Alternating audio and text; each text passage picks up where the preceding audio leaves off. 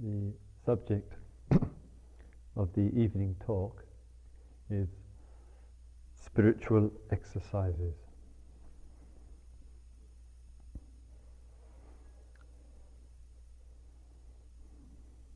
Actually, yesterday was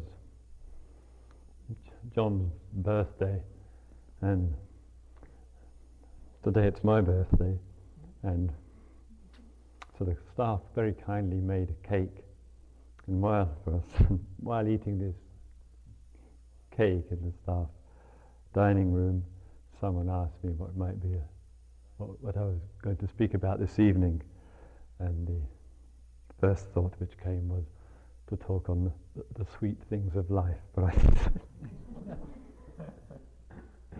so, uh, He's 34 and I'm 39 today, all right. Okay. Happy birthday.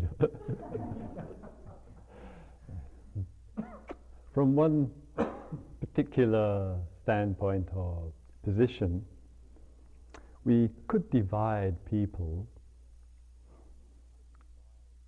into three areas. There are those people who spend their life getting on with the, the day-to-day realities of living and rather unfortunately some two-thirds of the world's people are in the plight of being so um, subjected to social economic hardship that their life has to be one of survival and there are those people who also have the opportunity for alternative things, other things, but the preoccupation with the material nature and the acquisitive of mind tends to prevent any other kind of looking except one of um, uh, an interest in life which is um, promoting self-interest or the immediate family or whatever. And life becomes concentrated in that activity. There are those people in this world who have a sense for something different, something other, which is not the familiar grind of everyday life.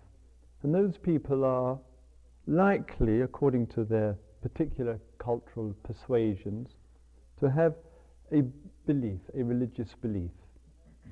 And this religious belief or beliefs gives hope, gives a sense of purpose and direction, can draw on such qualities of mind of as, as love, as acceptance, as a willingness to live with the sufferings of life. And this is very much related to the particular beliefs that that person or, the, or such people um, have. And generally speaking, this is rather determined by the, the culture which one is brought up in.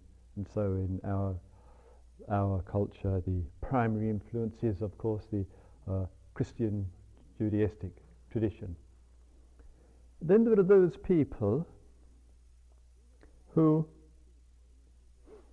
do not find the everyday life in itself fulfilling, who are not particularly such that they lean towards a specific religious belief, and yet who sense vaguely or directly some alternatives to the conditioned mode of living. And this probably applies to most of us, if not all of us, here in this room.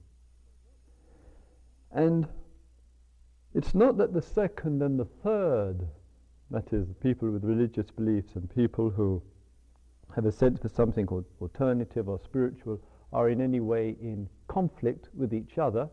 Both obviously can complement each other, but a difference being within a spiritual practice or tradition, the emphasis is not so much, not so strong on the beliefs of the mind. And therefore, the, the requirements of the mind, though requiring some belief, one must to some degree or other to be here, believe in oneself to some degree or other. One has to believe to some degree or other in what one is doing. But the belief is hopefully very closely related to one's ordinary everyday experience. Rather than, as is often happens within religious belief, the belief is such that it extends far beyond what is immediate. God, life after death, the historical figures, sin, damnation. And no one, though it would be unwise to condemn or dismiss such beliefs, but still it tends to be such that it is largely out of one's sphere of experience or understanding. In coming into a spiritual practice, recognizing that belief is still operating, the emphasis is in another direction.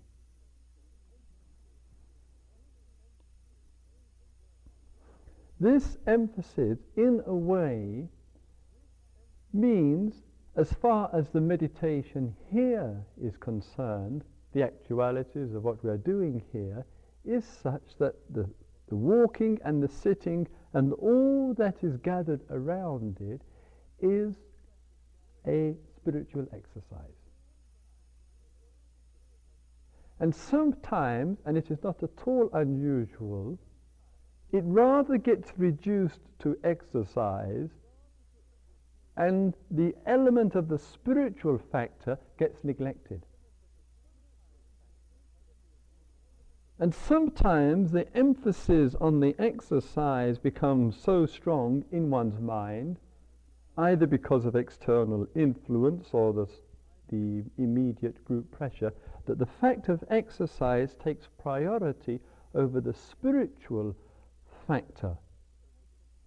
What I mean by that is that the spiritual factor includes the deliberate and conscious cultivation of calmness and sensitivity and quiet discipline and the willingness to look at and the interest in what is happening and the reminders to oneself of the necessity for motivation and to understand life, to see the place of love in life, and so forth.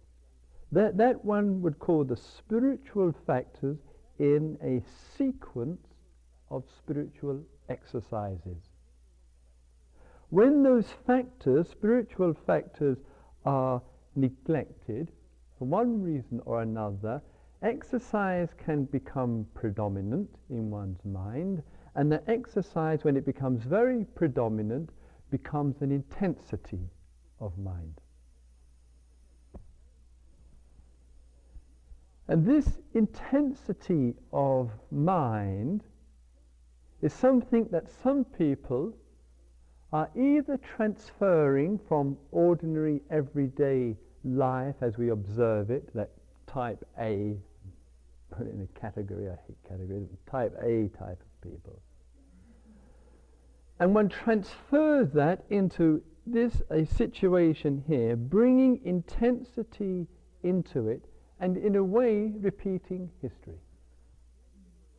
Or what one brings into the situation is a life which is definitely non-intensive, one puts into it intensity here, that intensity, become, intensity becomes very attractive.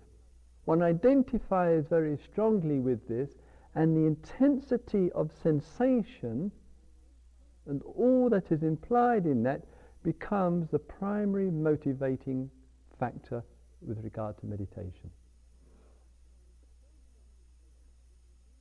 And the social situation, the immediate situation around that, can in fact reinforce intensity, and if that is reinforced in an exaggerated way, we've missed the whole point.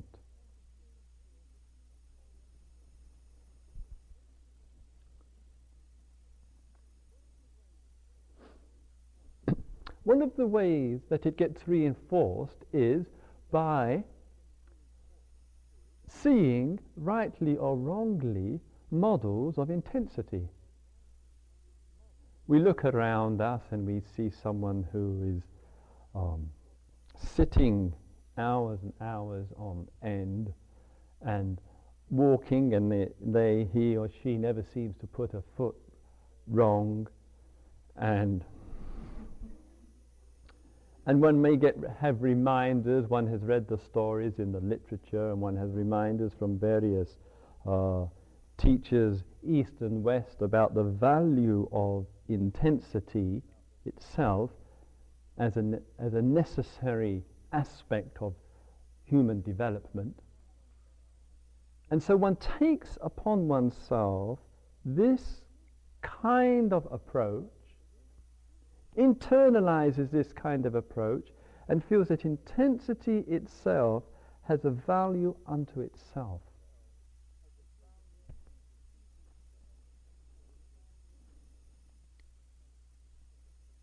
And I wonder, I wonder. So our practice and our meditations and all that implied with that must cooperate and be very much linked up with these spiritual factors sensitivity, mindfulness, awareness of the expression of affection and love, care, concern, the willingness to look at the viewing of interest, viewing with interest whatever is occurring. All the bring, the actual bringing in of, the, in of that helps to bring and contribute towards a more balanced mind, but it reduces, meditatively speaking, some of the intensity of one's practice. And the outer form of what somebody else is doing is not, in fact, necessarily so an expression of intensity within the meditation.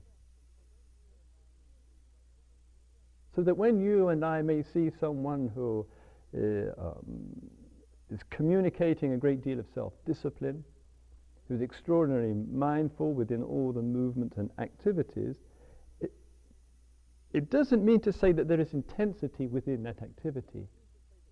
It's what actually is going on inside of oneself. How is one viewing one's meditation? What is one bringing into it? To what degree is one open to what is occurring? How relaxed and comfortable does one feel? How much under pressure does one feel? To impress others, to conform to a timetable, or whatever it may be.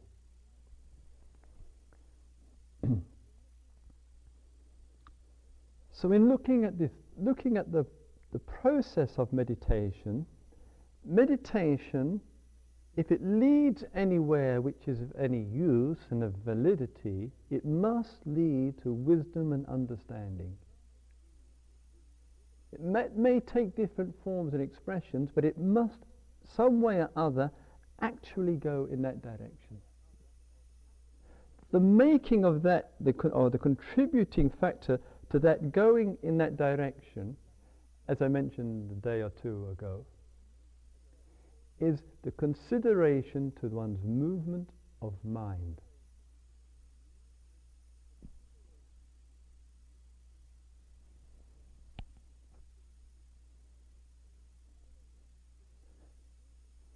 In giving the consideration to movement of mind, we must deal with this in very real terms. And therefore, one of the real terms of that is what has been the expression of my mind today? that's the awareness factor coming in. Well, how has my mind ex- communicated itself? How has it shown itself in the course of this day? And sometimes we live under a mistaken view and opinion that the simple observation of it, of the mind, being aware of what it is doing, is somehow or other a remedy unto itself. And what we very easily forget is that observation is necessary, of course, but so often there are so many other factors inside of ourselves which are neglected. And so wherever there is a dynamic of mind, a, mo- a movement of mind, whether, wherever there is a history of repetition of that style of movement of mind, that repetition of history means for us that we don't have inside of ourselves sufficient resources cultivated to work with that mind. We are neglecting elements and factors in our ordinary everyday life. And as long as we neglect that, our mind, given similar conditions, will produce the same states.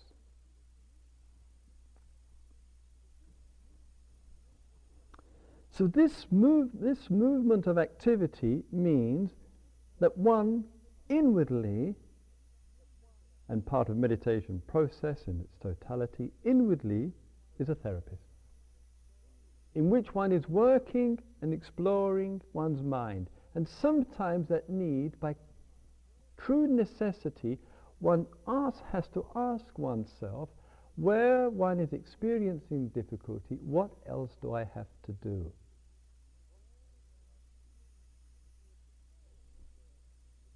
And if we are prepared to work and to listen and to, and to, and to connect with ourselves and, and, to, and to actually give ourselves time and space to ask, that giving of time and space means the mind will produce clues, indications.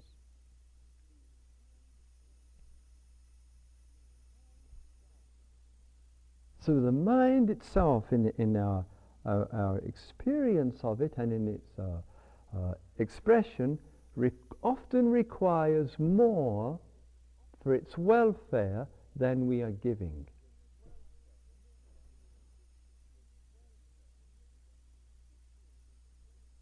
And this is particularly important where one experiences and where one is experiencing here a certain repetition of a mind state. How else can I work with this? What else can I, can I bring to this? What else can I develop in myself? What are the ways that I can look at it? What's the opposite to what I'm, the direct opposite to what, am I, I, to what I'm experiencing? How can I bring out myself the direct opposite to it? What do I have to learn from this? What is it telling me?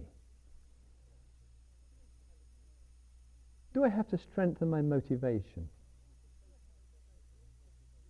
Do I have to say to myself, I really have to sit down and look at this carefully?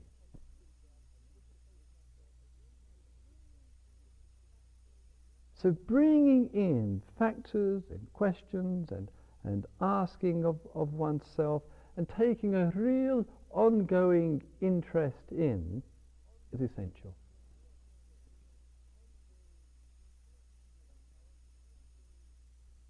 And sometimes if it's something which has that unpleasant gnawing feeling in one's stomach, there's an anxiety there, a, a, a pain there, a, something that, that does, doesn't fade away, then one has to give and find what, make, what brings affection to oneself. What does one like? What does one appreciate? And begin to direct that in a friendly way to that area of, of pain or discomfort. So in other words, we're saying, yes, there is observation and and awareness, that is, of course, necessary. Sometimes that's completely appropriate for a certain kind of mind state. We have to see for ourselves. But sometimes more is necessary and to bring that into our practice. And the moment that we begin to bring that into our practice, we may say that is the therapist within ourselves functioning. Self healing program.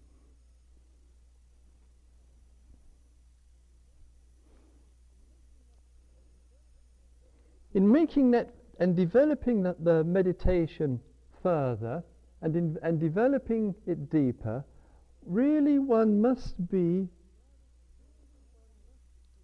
rather single pointed, shall we say, towards a, a, greater understanding.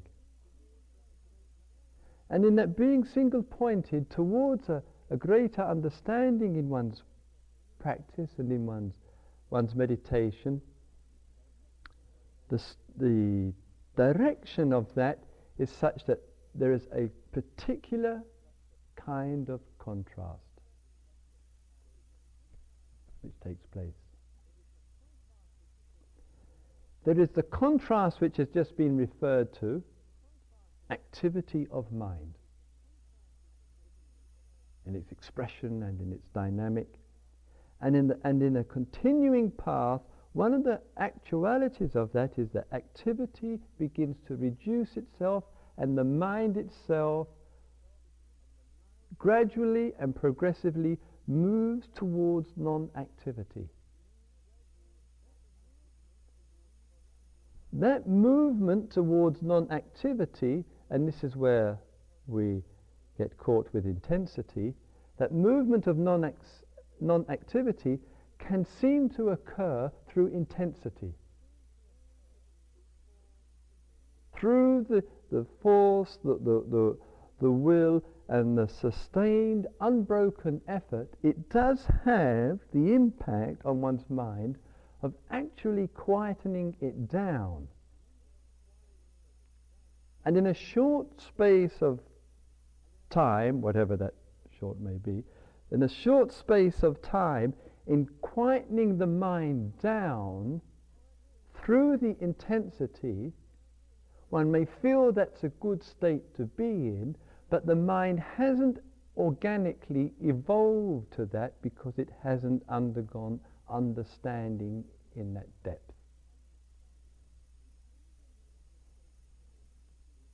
You see what I mean? You bring the mind to a state of stillness, you, you work, work, work, work, work. Get to, to a state of stillness, a slight little change in events, like opening the front door or what, whatever, and one's mind is blown away. so the force of mind, the movement towards something, when it's accompanied with this kind of intensity, is in itself deceptive. One feels one is getting somewhere because it's the sort of place that one wants to get to, but actually one isn't getting anywhere except into intensity. Some people, of course, I'm going to it now, some people try the other way, drugs, etc., etc. All nonsense.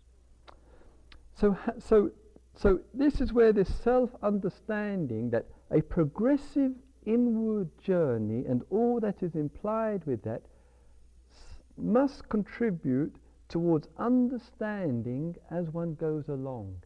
That contribution to understanding is, as has been mentioned, taking time to look at mind states more carefully, developing resources and cultivating factors inside of oneself, saying, feeling that's okay to do and working with that, seeing where one is holding and, and tensing up or trying to prove oneself in some way or other, all of that contributes to that deepening naturally. One of the things which is often isn't appreciated and people are aware, not sufficiently aware of, that sometimes through the sustained effort and through a kind of comfort or pleasurable feeling of purpose generally that can accompany it, one actually can go too quick too soon. And it's, and it's a mind which is determined to get somewhere quickly for all the motivations that, that can happen. One can get somewhere quickly. One can have a variety of experiences en route, yet have moved the mind much too quickly. And one of the ways that that expresses itself when one's pushed one's mind too quickly can be certainly in agitation and waves of unrest, but another common way is feeling of not being able to communicate. That's, that sometimes in the course of the meditative process when people, good motivation, good intention and interest and so forth, push the mind too hard, it actually brings about the feeling of alienation. The, fe- the feeling that one has nothing to say, nothing to offer, nothing to contribute, etc., etc. And the mind comes to a state where it feels disassociated from others, from oneself, from life, from meaning, from purpose, etc., etc. And so when that, if and when that kind of experience uh, occurs, and it's not at all un- unusual, and I'm sure many of us here have experienced this. When that, cu- that when that cu- experience occurs, it, it needs, for, sh- for, as sure as sure, it needs some expression of relaxation. One has to be aware of the condition that one is in. One feels the alienation of it.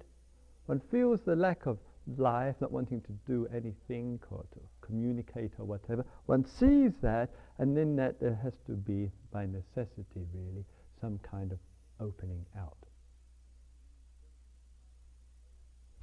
Generally, the mind, in its own way, to find and restore its balance in a native way, pushes us into that.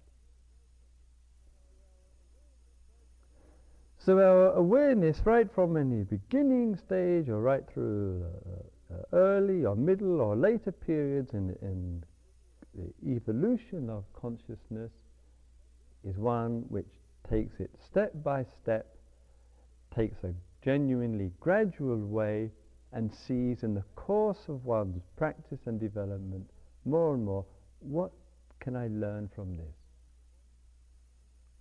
learning to understand what is taking place.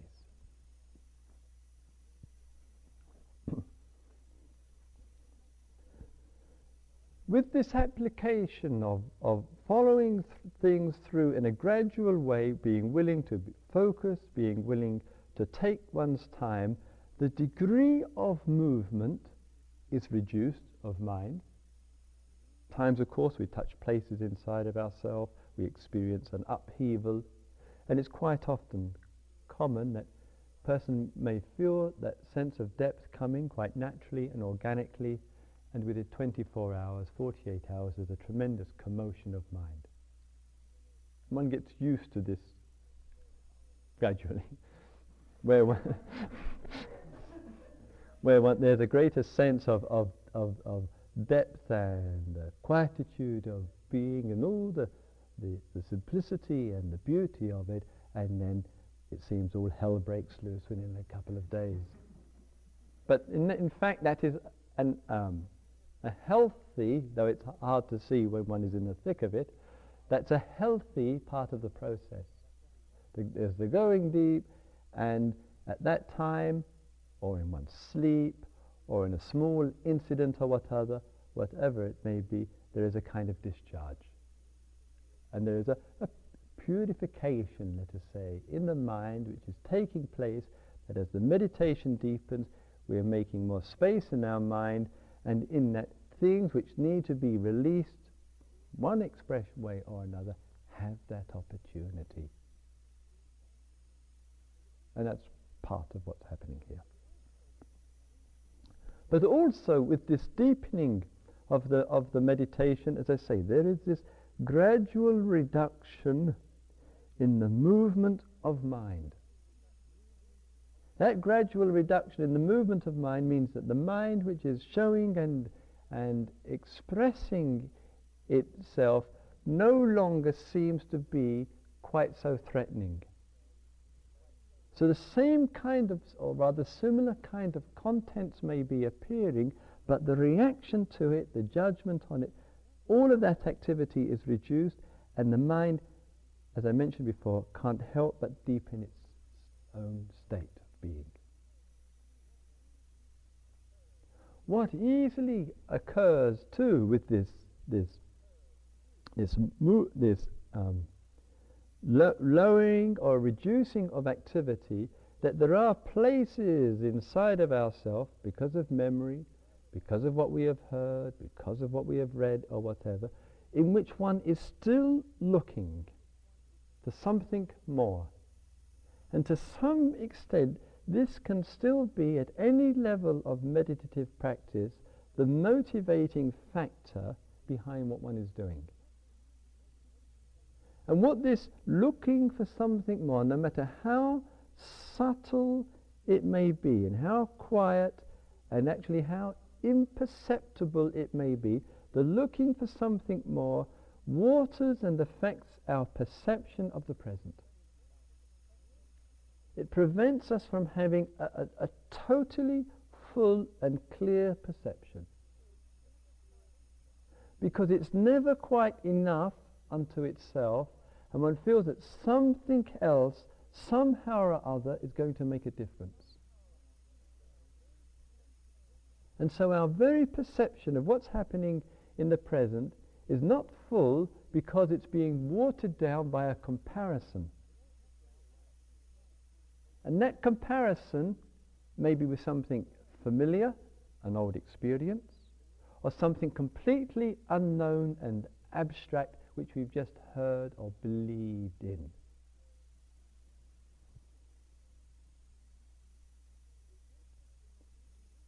So just as in the initial period of the of eh, meditative process, there is a wide variety of factors which are useful, and as the practice develops and deepens itself, those factors become redundant. What one starts off with in the meditative journey, one starts to leave behind. It's so different from everyday existence. Everyday life, ordinary mind, conventional mind, cultivates certain factors. Accumulation of knowledge, an important one. Ambition, drive, determination, and, and the sustaining of that. And some people feel that they can't even slack up for a moment. And that leads in a certain direction, and we won't go into that tonight. One comes into the meditative process and practice, and what we actually bring into it is a refinement, basically, of those kind of factors. Well, we hope they're refined. If they're not, good luck. a refinement of those kind. So instead of striving and struggle and willpower, one brings effort. In, instead, instead of being so goal orientated, one sees that, the, that what one is doing is a means towards a fruitful and beneficial end. Instead of just trying to get something, to get somewhere, one gives that more care and attention to the present. But in any of that activity, in the initial period, as people know and experience, a lot of effort's required. It requires a degree of determination. It requires a discipline. It requires a motivating factor of mind, which is leading one on. All of that is there, but in, in that refinement which takes place in the meditative process, effort becomes redundant. The trying to reach a special goal, no matter how abstract it may be or compared to the past, becomes redundant. The trying to get something out of it becomes redundant. And so one's begins to see and sense this refinement which is taking place. And this refinement which is taking place is more or less that the, the, the, the movement or the evolution of things must begin to go its own direction.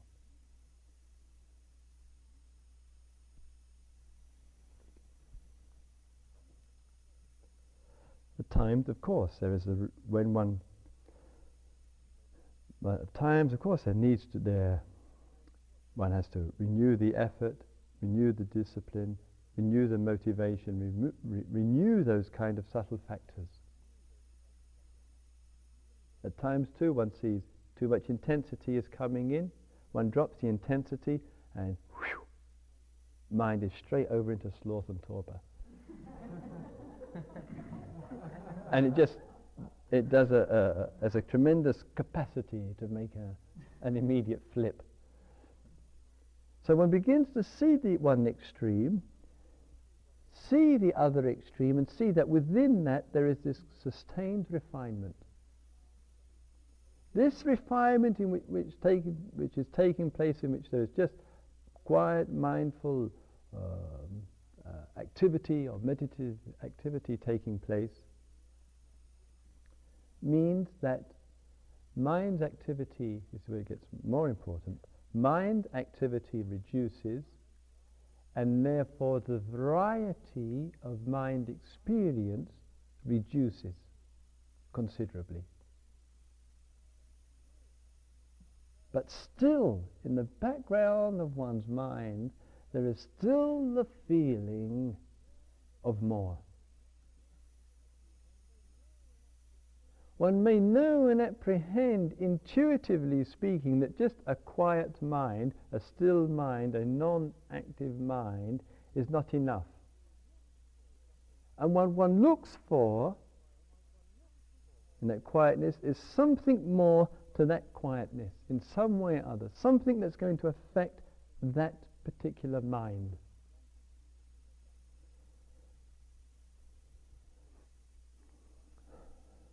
So sometimes in the course of the meditative journey or in the course of one's daily life, the mind may experience something quite different, original, um, dramatic, exciting. One may apply to that a whole sequence of, of concepts and say, well, that must be that because that's what I read in the book and my experience fits that, therefore I can now apply this label, etc., etc. And the pursuit and the search of experience itself may create experience. If one is really looking for ex- meditative experience, one can have it. It's really not too difficult. So one looks for an upheaval of mind an action of mind to express something, to say something which one can grasp hold of and say, yes, I know, I have seen, I have got it, etc., etc. And there are no shortage of people who are having experience and applying the label and feeling comfortable with themselves putting it mildly. But if the meditative journey is actually taking place in a natural and organic way, experience is reduced considerably. All forms of experience, religious experiences and mystical experiences, and all those lovely little events which may have occurred in the early stages of one's practice in the mind which is calm and steady and aware and conscious and well balanced and well integrated and harmonious, all that which we're saying yes, we are gradually, hopefully, moving towards, if all that is occurring in one's practice because of spiritual exercises, the chances of you having any special experience experience at all come to zero. I'm sorry.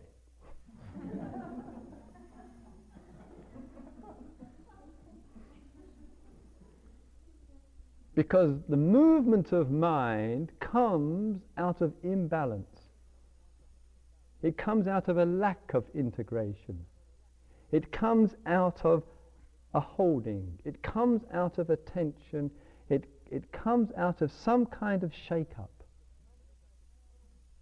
No matter how we put that in the terms of the, the human experience of mind, it comes out of movement and spiritual exercise, spiritual practice of contemplative life in a well integrated human being reduces all movement.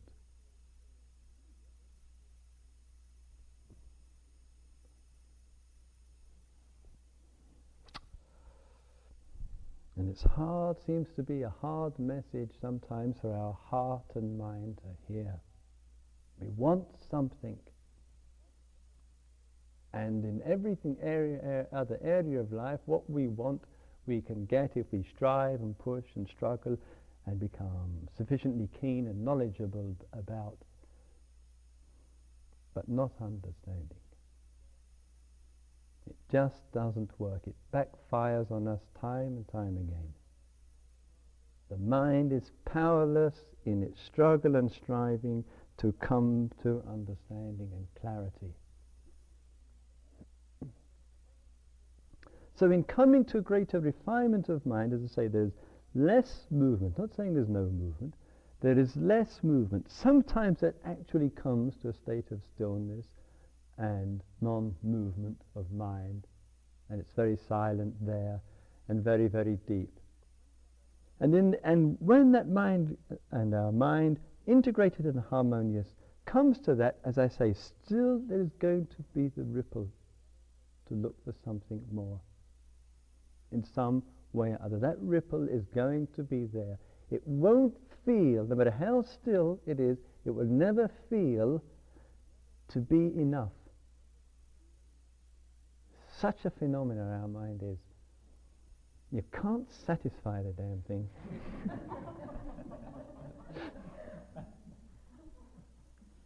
and so one may become clear and developed and and understand with understanding and love and an integrated human being and may make that pathway that, that and the spiritual exercises and pathway is an internal event often from head to heart. That one may make that pathway very, very clear. One may have, because one's mind is cooperative and friendly and relaxed, the capacity to allow the mind to enrich and deepen itself, the, the length of the spiritual spectrum. And, all, and one may too have lost the enthusiasm and the appetite for this a new experience, a different experience, etc., etc. But the mind won't, in itself, may come to a great deal of stillness and total stillness, but that stillness or movement will not be enough. And one is in dilemma then. But if one moves, the mind moves, oh, it's movement of mind. One's seen a thousand movements of mind, and one or another is no different. And if the mind isn't moving and one is totally familiar with non-movement of mind, where one's practice is such that it is tr- truly free from intensity and there's just being and just being present and that being present may be manifesting as sitting and it may be manifesting as walking and manifesting as eating but inwardly it's still and, and clear. One is has come to an integration where the spectrum of human experience between the movements of mind and the non-movements of mind is being incorporated into that awareness.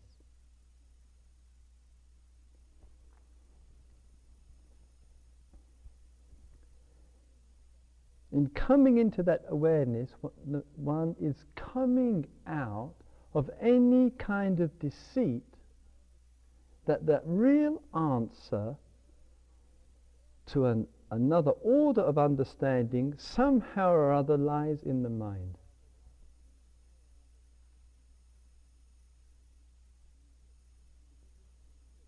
Because in either the stillness or in the movement, because of their character, in the meditative experience or in spiritual exercises, they are limited, I hope you can follow, they're limited by each other.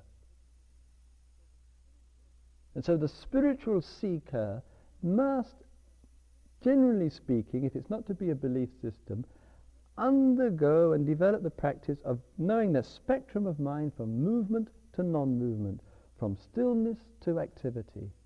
And know that well, know that ground well, know those deserts and those mountains and valleys very well, know the, know the space and the silence and the peace and harmony well. And in the knowing that spectrum, clearly one comes to another way of seeing.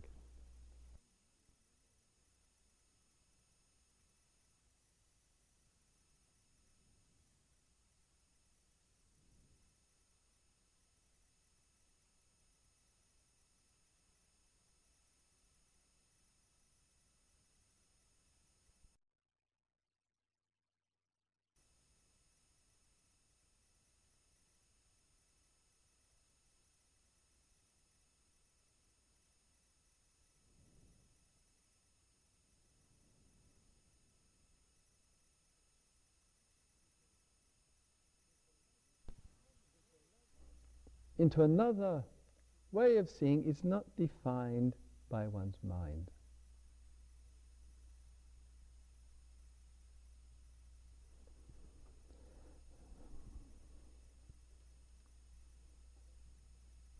Such a phenomena our existence is. We begin our practice and our meditation using our mind. We develop our practice. We go through all the ups and downs of our practice, all the hardship and the pain and the confusion and the doubts. And we, for all the motivations and reasons, we sustain our practice. We, we don't just rush back into a kind of way of living which is brutal and aggressive. We don't just rush back into quickly adopting a set of uh, religious beliefs to help make us feel a bit more comfortable, which has these uh, utopian promises, etc., etc. And one just maintains that working and with the mind and all that is implied in that. And though we see that the mind itself and all its the dynamics, the feelings, the emotions, the insights, the intuitions, etc., etc., are all to be cultivated, and though we see that there are things to be left behind in our practice, sometimes it's reflection to be left behind, sometimes it's effort, sometimes it's determination, sometimes it's attachment to form, attachment to structure, sometimes it's intensity. And the course of that journey, there's so much which is to be left behind, and the phenomena of existence is that even one's own mind has to be left. When it's all said and done, even the mind itself is not a sufficient tool. Such is a phenomenon.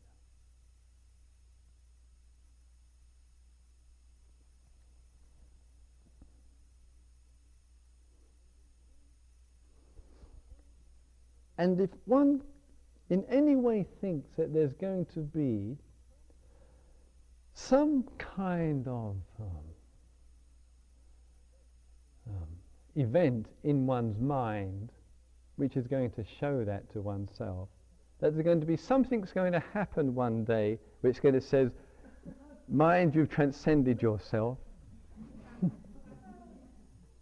Something which is going to make things very, very different in one way or one way or another, one is still missing the seeing. If one thinks in any way or other that the mind is ever going to be anything else but somewhere along that spectrum between movement and non-movement, it's going to be any different, one is still blind.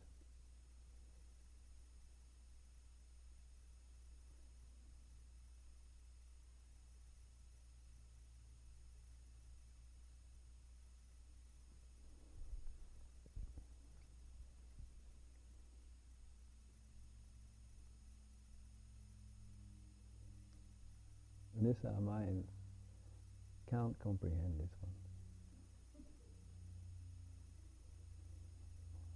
Such a riddle it is.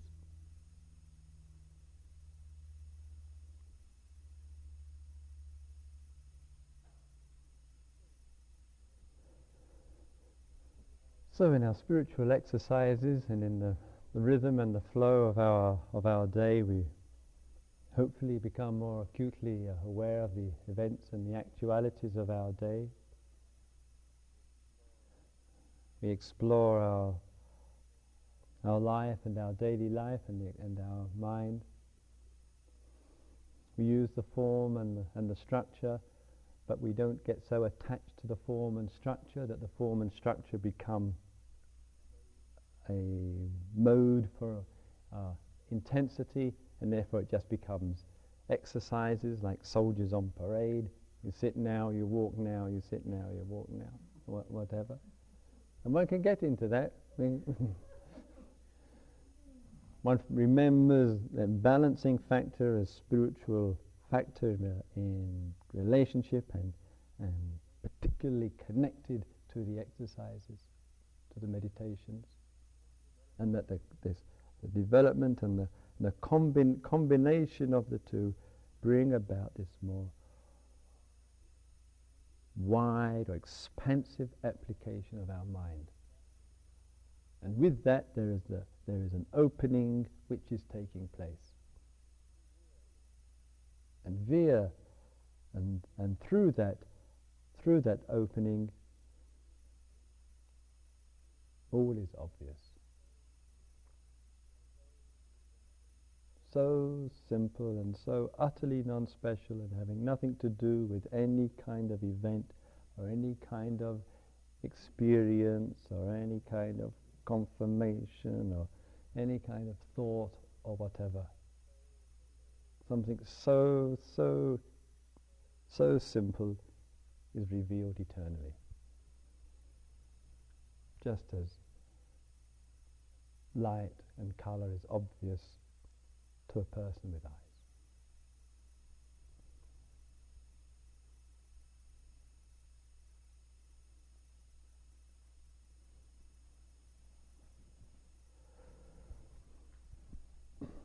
May all beings see into themselves.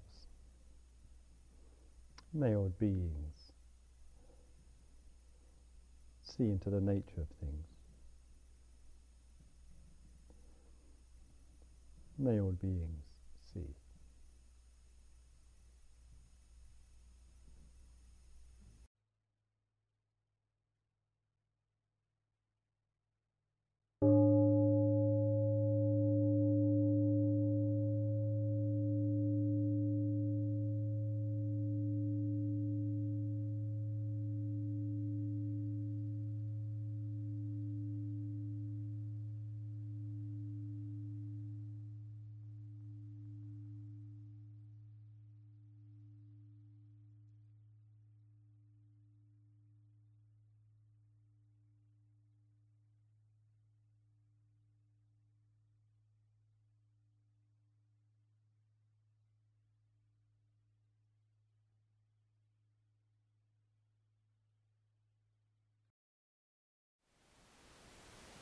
Thank you for listening.